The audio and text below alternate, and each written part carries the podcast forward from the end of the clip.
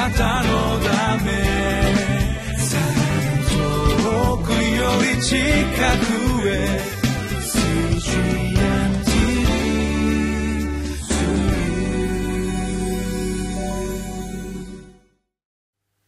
皆さんお元気でしょうか？ホライズンコミュニティチャペルの塩島です。今日もこのリビングライフの時間がやってまいりました。今日のタイトルはちょっと少し長いですね。弱い信仰は受け入れられますが堅くなな信仰は拒まれます。2019年1月21日今日の聖書箇所はマルコの福音書の8章1節から13節になります。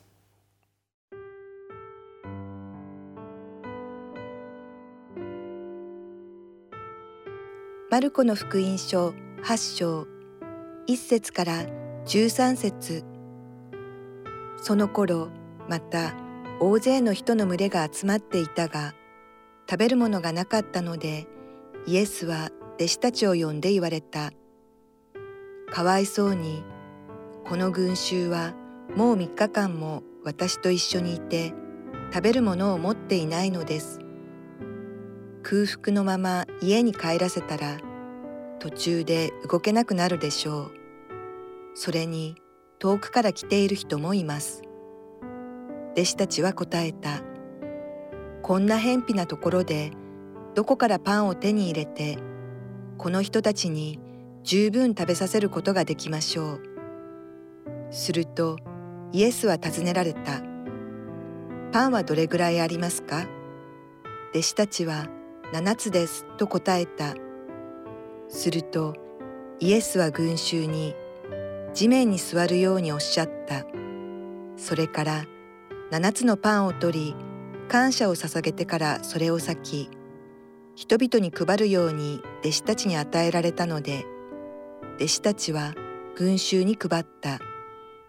また魚が少しばかりあったのでそのために感謝を捧げてからこれも配るように言われた。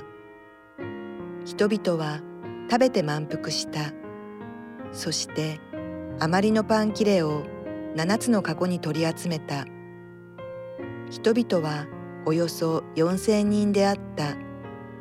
それからイエスは彼らを解散させられた。そしてすぐに弟子たちと共に船に乗り、ダルマタ地方へ行かれた。パリサイ人たちがやってきて、イエスに議論を仕掛け天からの印を求めたイエスを試そうとしたのである。イエスは心の中で深く探索してこう言われた。なぜ今の時代は印を求めるのか。誠にあなた方に告げます。今の時代には印は絶対に与えられません。イエスは彼らを離れてまた船に乗って向こう岸へ行かれた。私たちはこのマルコの福音書から信仰の目的である。キリストが今も生きている方つまり実体として表すことができる人々について学びました。その人たちの特徴はそのキリストがおられるところに来てそのキリストができることを信じた人々です。キリストはその彼らの信仰を通してご自身がどのような方であることを表すことができたでしょうか？それがマルコの福音書の7章の37節の御言葉です。人々は非常に驚いていった。この方のなさったことは皆素晴らしい。耳の聞こえないものを聞こえるようにし口の聞けないものを話され話せるようにされた。それはこの方のなさったことが皆素晴らしいということでした。ですから信仰とはこのキリストのとの関係を通してこの方の素晴らしさを体験すること以外の何者でもありません。ではこのマルコの福音書の8章から今日もこの方の素晴らしさがどのように表されたかということを期待して学んでまいりましょう。マルコの福音書の8章の1節から3節。その頃また大勢の人の群れが集まっていたが食べるものがなかったのでイエスは弟子たちを呼んで言われた。かわいそうに。この群衆はもう3日間も私と一緒にいて食べるものを持っていないのです。空腹のまま家に帰らせたら途中で動けなくなるでしょう。それに遠くから来ている人もいます。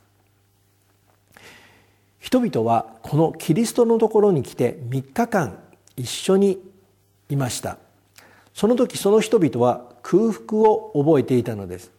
キリストはこのキリストと一緒にいるのに食べ物がない人々をかわいそうに思ってくださっています。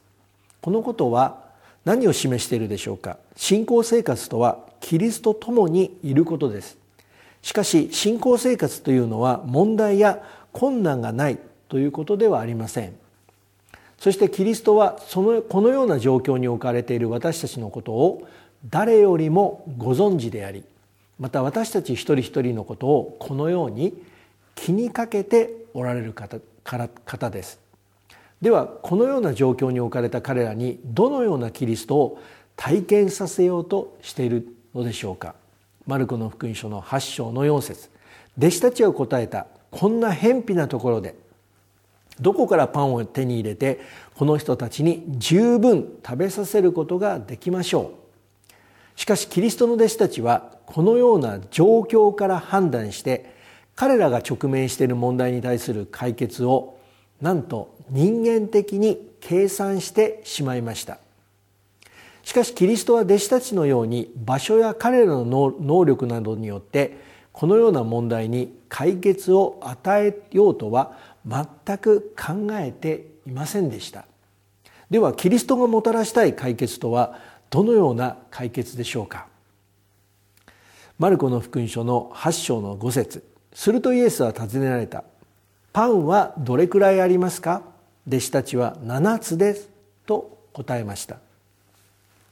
弟子たちはこの問題の答えを他のところに求めました。しかしキリストは彼らが持っているものを通してご自身によって答えをもたらそうとしたのです。キリストはこの彼らがご自身のところに持ってきたものをどうすることによって彼らが直面している問題に対して解決をもたらすことができるのでしょうか。マルコの福音書の8章の6節から8節。するとイエスは群衆に地面に座るようにおっしゃった。それから7つのパンを取り感謝を捧げてからそれを裂き人々に配るように弟子たちに与えられたので弟子たちは群衆に配った。また魚が少しばかりあったのでそのために感謝を捧げてからこれも配るように言われた。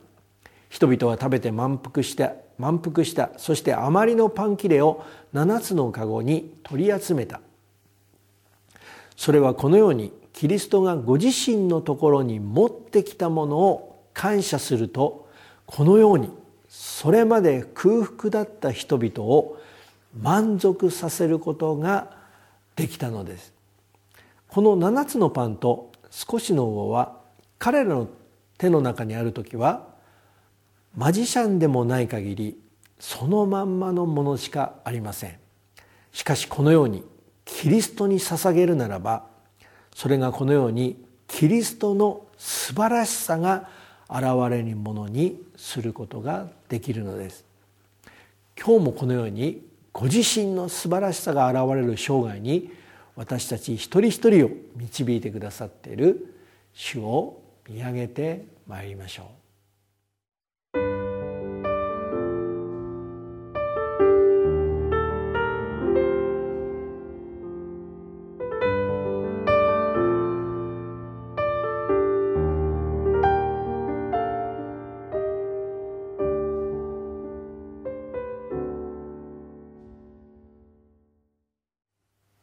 このように3日間もこのイエス・キリストと一緒にいて空腹を覚えていた群衆はまさにこの3日間という言葉が象徴している復活のキリストの素晴らしさを体験したのです。もう一つは遠くから来ているという言葉が象徴している違法人がこの復活のキリストの素晴らしさを体験することができるということを意味している本当に素晴らしい御言葉ですね。ではこのキリストはこのキリストの素晴らしさに預かった人々をどうしたでしょうか。マルコの福音書の8章の9節10節。人々はおよそ4,000人であった。それからイエスは彼らを解散させられた。そしてすぐに弟子たちと共に船に乗りダルマヌタ地方へ行かれた。しかしキリストはこのご自身の素晴らしさが表されたところから群衆を解散させすぐに弟子たちと共に船に乗って再びガリラヤ湖のダルマヌタ四方というところに行かれたのです。では一体そこではどんなキリストの素晴らしさが表されたのでしょうか。マルコの福音書の8章の11節から13節。パリサイ人たちがやってきてイエスに議論を仕掛け天からの印を求めた。イエスを試そうとしたのである。イエスは心の中で深く探索してこう言われた。なぜ今の時代は印を求めるのか。誠にあなた方に告げます。今の時代には印は絶対に与えられません。イエスは彼らを離れてまた船に乗って向こう岸へ行かれた。ところがここではキリストはご自身の素晴らしさを表すことができませんでした。それはパリサイ人がキリストのところに来たのはキリストを試そうとして議論を仕掛け天からの印つまりキリストである印を求めたからでした。しかしキリストは彼らに対して心の中で深く探索してこのように言われ彼らを離れてしまわれたのです。このように同じキリストが今日の前半の御言葉では人々が直面している空腹という問題を通してご自分の素晴らしさによって解決をもたらされました。しかし後半の御言葉ではなんとこのようにキリストの素晴らしさを何一つ表せることはなくむしろ彼らに対して深く探索しついには彼らから離れてしまわれたのです。私たちがどちらのキリストを体験することができるかということはまあ決して教会や教派によるものではなく私たち自身にかかっているということがこの箇所からよくわかります。今日も私たちはこのキリストの素晴らしさを体験するための生涯に導かれまた招かれている。一人一人であることを確信してこの復活されたキリストともにこの2019年も力強く歩んでまいりましょう。主の祝福をお祈りをいたします。